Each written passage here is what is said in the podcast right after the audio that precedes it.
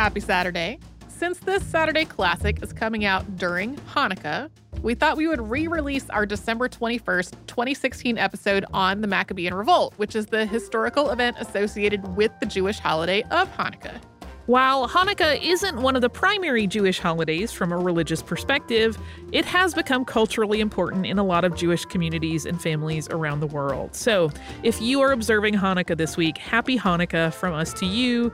Our thoughts are especially with you if you are having to do so at a distance from the people that you love and miss. Welcome to Stuff You Missed in History Class, a production of iHeartRadio.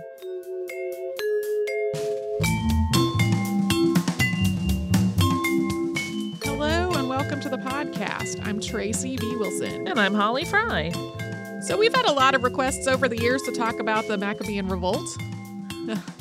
We've also had a lot of good intentions over the last few years to talk about it. It's the historical event that's connected to the Jewish holiday of Hanukkah, and two things have thwarted our plans to talk about this repeatedly. And the first is that since Hanukkah falls uh, on the Jewish calendar, which doesn't sync up with the Gregorian calendar, uh, I kept being surprised by the fact that Hanukkah was imminent every year. Or or had started. That's always mine. I'm Right. like, oh, it's Hanukkah already. I Yeah. didn't, I didn't know. Um, and also because this historical event is in a, a piece of ancient history that doesn't get as much coverage in a lot of classrooms, when I would be surprised by the imminent arrival of Hanukkah, I would also realize I just did not have enough foundational knowledge to be able to put an episode together in that period of time because it's this is after Alexander the Great and before Rome. So it's in the it's in the Hellenistic period. So that is just one of the places that I have not had a whole whole bunch of history education. Um, my ancient history education kind of went Mesopotamia, ancient Egypt, classical Greece, Rome, and skipped the Hellenistic period almost entirely. Uh, this year, however, I had my act together ahead of time. Yay, Tracy. So we finally have our episode on the Maccabean Revolt. Uh, I will say that every Hanukkah observance I have ever been to is just full of warmth and love and comfort and light, and it's it all feels very beautiful and friendly. And this history is not really that. So if you're coming into this episode expecting like a story of of warmth and love and triumph, this is not really going to be that. And then also, having heard multiple experts pronounce a lot of the names in this episode completely differently from one another, I'm just going to have a blanket apology in advance. Uh, I'm sorry if we land on the one that's either not how you say it or is just not right. I really did have just contradictory responses and how to, to say a lot of these words and names. Alexander III of Macedon, also known as Alexander the Great, famously built a massive empire through a series of conquests, including conquering the Persian Empire in the 4th century BCE. And at its height, this empire included a huge swath of territory around the Mediterranean and Aegean seas, and then it stretched west across what's now Iraq, Iran, Afghanistan, and Pakistan. Greek culture also spread through and influenced Alexander's territory to varying degrees. Even before Alexander's death in early June of 323 BCE, this massive empire was starting to fracture. And after he died, his generals divided it up among themselves. The two most relevant to what we're talking about today both controlled territory along the eastern part of the Mediterranean Sea. These were the Seleucid Empire, named for Seleucus Nicator to the north, and the Ptolemaic Kingdom, named for Ptolemy I Soter to the south. At first, the Seleucid Empire controlled what is now Israel, Lebanon, Syria, and Jordan, and from there, this territory stretched east to Central Asia. And the Ptolemaic Kingdom primarily controlled what's now northern Egypt, including the city of Alexandria. Even though the Ptolemaic kingdom was initially much smaller, it was also one of the most prosperous and influential of all of the Hellenistic kingdoms, with Alexandria becoming one of the most important cities. Perhaps unsurprisingly, these two neighbors spent a lot of time at war with each other over territory, including who would control Syria and the Levant in the eastern Mediterranean. This ongoing struggle played out uh, in spite of a number of diplomatic and family connections that existed between the Ptolemies and the Seleucids, and the fact that both Ptolemy and Seleucus themselves had teamed up together against rival uh, and Antigonus I just after Alexander's death. During many of these wars, Judea, which is the area between the Mediterranean Sea on one side and the Dead Sea on the other, was caught in the crossfire, and it was passed back and forth between the Ptolemies and the Seleucids as the territory changed hands. The city of Jerusalem, which is important to multiple religions, including Judaism, Christianity, and Islam, uh, is also located in Judea, although at the time we're discussing today, Christianity and Islam both had not yet been founded. Jerusalem had been home to Solomon's Temple, also known as the First Temple, which was destroyed in 587 BCE. And at the time that this story takes place, it was home to the Second Temple, built in roughly 520 BCE. These temples are of enormous religious, spiritual, and social importance in Judaism. During the Fifth Syrian War, which spanned from 202 to 195 BCE, the Seleucids soundly defeated the Ptolemies at the Battle of Panias or Banias, also known as the Battle of Panium. And the details of the battle itself are mostly lost to time. But we do know that following this defeat, the Ptolemies lost most of their territory in the Levant, including Judea. At first, the region's Jewish population continued to live mostly as they had been. Many of the Ptolemaic leaders who had controlled Judea had been relatively tolerant of religious diversity. There was definitely a social hierarchy at play, with the Greeks having higher social and economic status than everyone else. But for the most part, throughout the Ptolemaic kingdom, people were allowed religious freedom and expression. For example, under Ptolemaic rule, native Egyptian religious traditions continued to be upheld, and newly built Greek temples and other religious sites often drew inspiration from Egyptian deities. The city of Alexandria in the Ptolemaic kingdom also had a sizable Jewish population, and it was in Alexandria that the Torah was translated into Greek for the first time. The degree to which Jews in Alexandria and elsewhere in, in Ptolemaic territory spoke Greek and adopted Greek customs really, really varied from community to community and person to person. There were, of course, a lot of different schools of thought about how much assimilation with Greek culture was acceptable. Some Jewish religious, religious leaders advocated for a total rejection of all things Greek, while others uh, thought that some degree of assimilation was fine as long as certain Jewish laws and customs were still upheld. Later on, Jewish religious texts written during this period would be viewed with some suspicion because of this Greek influence. So that was before the Fifth Syrian War and the Battle of Panias. After Judea became part of the Seleucid Empire, at first, things stayed more or less the same. Seleucid rule continued to allow free observance of the Jewish religion. Antiochus III, also known as Antiochus the Great, then ruler of the Seleucid Empire, helped rebuild parts of Jerusalem that had been damaged or destroyed in the war. He suspended taxes in Jerusalem for three years and banned the import of animals that were unfit for consumption under Jewish law into Jerusalem. He also allowed the Jewish population of Jer- Jerusalem to govern itself according to Jewish law. However, all that changed radically after the death of Antiochus III.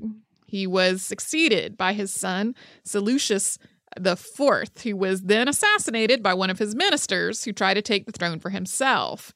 Antiochus IV Epiphanes, another of Antiochus III's sons, managed to take control of the Seleucid Empire in 175 BCE, and his ideas on religious freedom were completely different than Antiochus III's had been, completely different than the Ptolemies had been. Basically, it was a huge shift from what had been going on in Judea over the hundreds of years and many not hundreds but over the, the, the many decades and wars that had seen it passed back and forth between different uh, ruling empires over time uh, we are going to talk about exactly how after a quick word from a sponsor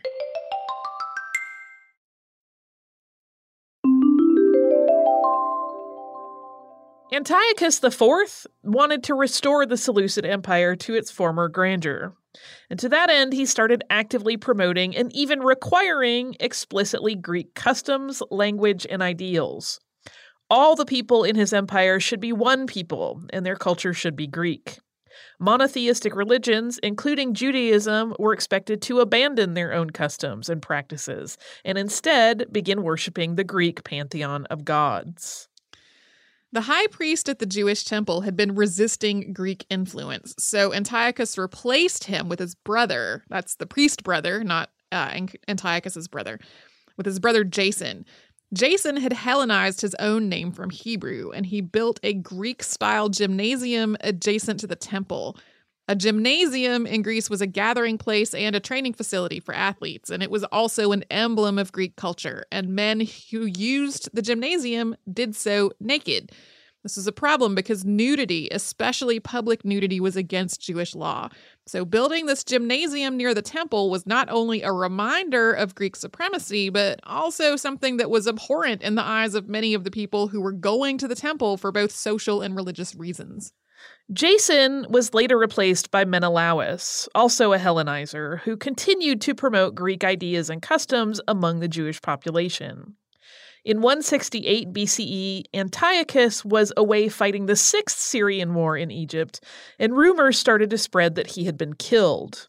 This prompted some of Jerusalem's more traditional Jewish population to rebel against Menelaus, who fled the city. When Antiochus returned to Jerusalem and learned what had happened, he was outraged and ordered his army to attack the Jewish population. Thousands were killed or enslaved. Antiochus then issued a decree outlawing Judaism. He specifically forbade Jewish religious observances and customs. He outlawed Jewish modes of worship and observances of the Sabbath and Jewish festivals. And he also outlawed the practice of circumcision. The decree also required Jews to sacrifice pigs to Greek idols, and the Second Temple was rededicated to the Greek god Zeus. Failure to obey all of this was punishable by death, and many Jews, possibly thousands of them, were martyred as a result. Although this decree stood in direct opposition to Jewish law, a portion of the Jewish community did follow it. Many, but not all, certainly did so under extreme duress. But people who had not considered Hellenization to be bad or threatening often followed the law willingly. This meant that soon the most traditionalist parts of the Jewish population were at odds both with the Seleucids and with Hellenistic Jews who willingly followed the law. Antiochus's decree was not just directed at the city of Jerusalem. It also applied to all of Seleucid territory, and he sent armed officers from town to town to enforce it. This included this included demanding that priests publicly make sacrifices to Greek idols or consume pork under penalty of death if they refused. During this time, a Jewish priestly family led by patriarch Mattatyahu, or Matthias or Matthias, depending on how you pronounce it, was living in Modain, west of Jerusalem. When Antiochus's men came to Modain to demand sacrifices to Greek gods, Matthias refused. As recorded in 1st Maccabees, he said, Even if all the nations that live under the rule of the king obey him and have chosen to do his commandments, departing each one from the religion of his fathers, yet I and my sons and my brothers will live by the covenant of our fathers. We will not obey the king's word by turning aside from our religion to the right hand or to the left. Then, when, an, when a Hellenistic Jew approached this Greek altar to make a sacrifice as ordered, Matthias grabbed an officer, officer's sword and killed him before then killing the officer. And then he rallied the people who had witnessed this to join him in a rebellion against the Seleucid Empire. Although some of the traditionalist Jews in the Seleucid Empire had already been resisting Antiochus's decree nonviolently, Matthias and his five sons started a campaign of guerrilla warfare. They recruited others and based their operations in hills and caves, eating plants they could scavenge to avoid the need to eat food that wasn't kosher. This revolt was the first war for religious freedom in the West, and possibly in the world.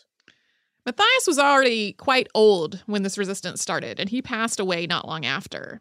His third son, Judah Maccabee, or Judah the Hammer, became the leader of this resistance. And estimates really vary about the size of the fighting force that he recruited. It was somewhere between 6,000 to 12,000 people. But that still really paled in comparison to the Seleucid force of 40,000. Even so, thanks to their superior knowledge of the hills and caves around Judea, and the fact that the Seleucids originally underestimated what they were up against, they were able to successfully resist and ultimately defeat the Greek force. It wasn't only the Greek force that the Maccabee army was fighting, though. They were also fighting back against the people they saw as godless, or Jews who were willing to follow Greek law. Today, there's actually some debate among scholars about how much of this resistance was really about the Greeks and how much was about the Hellenistic Jews. When Antiochus IV died, he was succeeded by his son Antiochus V, who ruled from 164 to 162 BCE. And Antiochus V repealed his father's decree, saying that he wanted the subjects of the kingdom to be undisturbed in looking after their own affairs. He left the Jewish community free to, quote, follow the customs of their ancestors. Following Antiochus V's decree, the Jewish community in Jerusalem began cleaning the temple and removing the Greek idols that had been placed there. In mid December of 164 BCE, or 25th of Kislev in the Jewish calendar, it was ready to be rededicated and this rededication was an eight day observance that included songs, prayers, and burnt offerings. The word Hanukkah means dedication, and the holiday is in celebration of this cleansing and rededication of the temple. The Hanukkah story that most people are the most familiar with is that consecrated oil was needed to relight the temple's menorah, but there was only one day's worth of oil, and it would take a week to consecrate more of it. However, in this story, a miracle oc- occurred, and that one day's worth of oil burned for eight, keeping the menorah lit when more, uh, keeping the menorah lit until more consecrated oil was ready for it. This story was first written down hundreds of years after the temple's dedication, so many people view it as symbolic rather than as a historical fact. And instead of being about burning oil, the miracle of Hanukkah becomes a twofold miracle, combining the spiritual victory of Jewish values over Greek values and the military victory of the Jewish force over the Seleucid army that vastly outnumbered them and had far superior training, equipment, and supplies. Uh, and if the story ended here, it would be kind of the like peaceful, happy, warm, delicious fried food time that I have experienced with Hanukkah. But Antiochus's decree and the rededication of the temple and the restoration of religious freedoms did not put an end to the Maccabean revolt, and we will talk about how and why it continued after a sponsor break.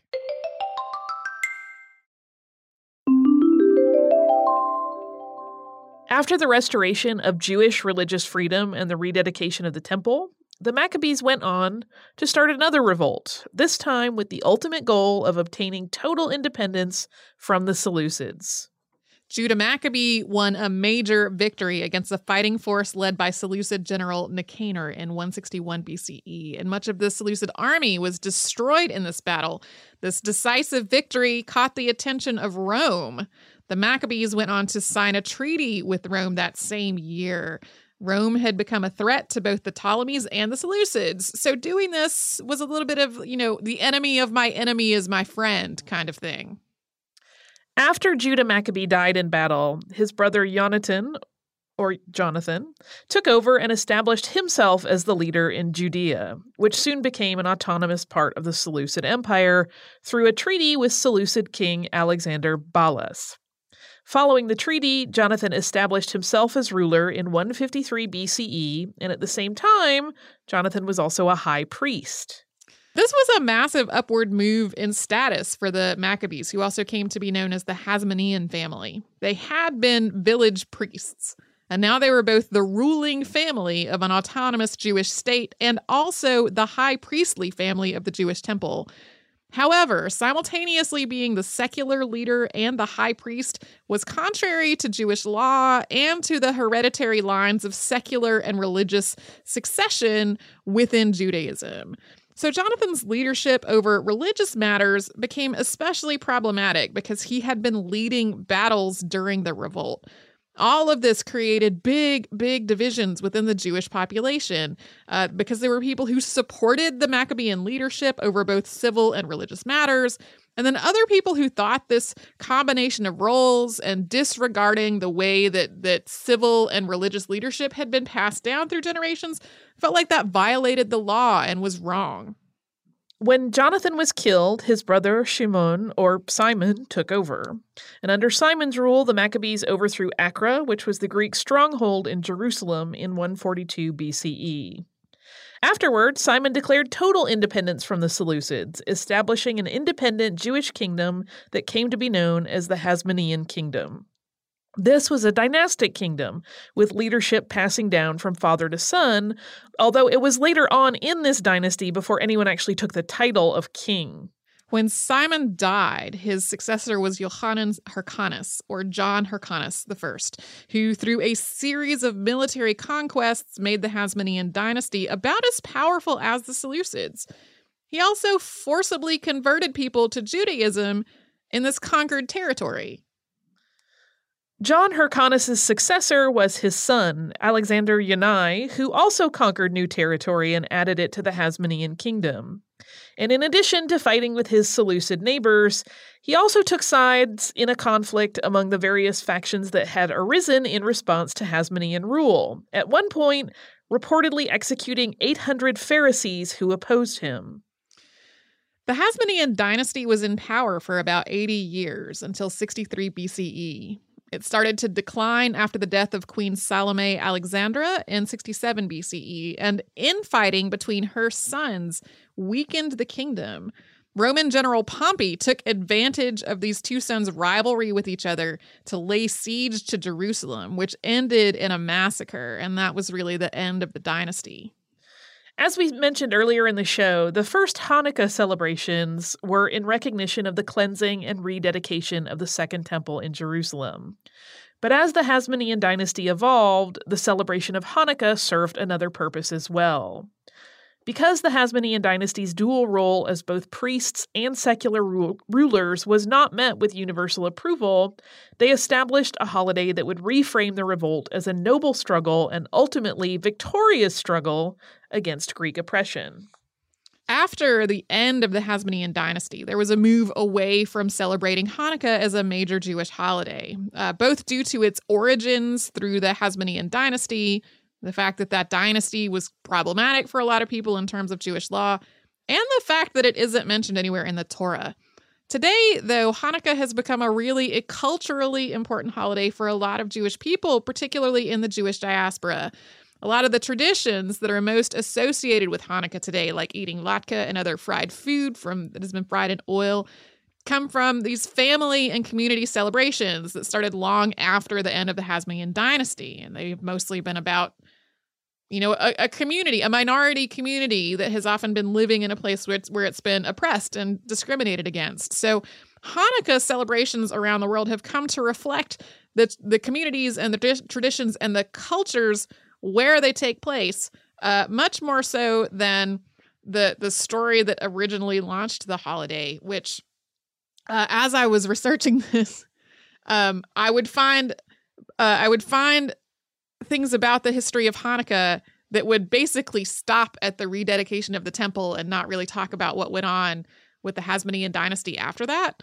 Uh, and then I would find others by modern Jewish scholars and you know rabbis living today who were like, this was anti-Jewish. like this was not this this later part of this history is not what we as Jews believe today about religious freedoms and about Jewish law.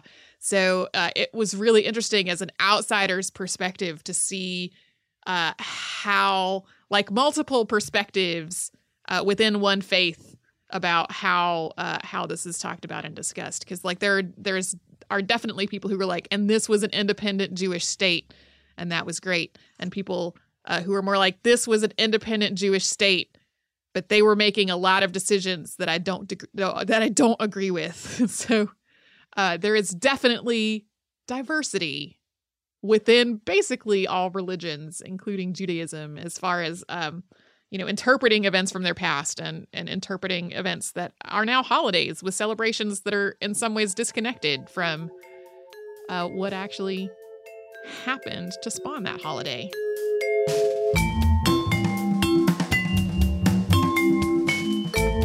Thanks so much for joining us on this Saturday. Since this episode is out of the archive, if you heard an email address or a Facebook URL or something similar over the course of the show, that could be obsolete now.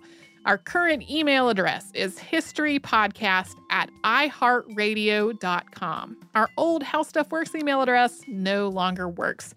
You can find us all over social media at Missed in History. And you can subscribe to our show on Apple Podcasts, Google Podcasts, the iHeartRadio app, and wherever else you listen to podcasts. Stuff You Missed in History Class is a production of iHeartRadio. For more podcasts from iHeartRadio, visit the iHeartRadio app, Apple Podcasts, or wherever you listen to your favorite shows.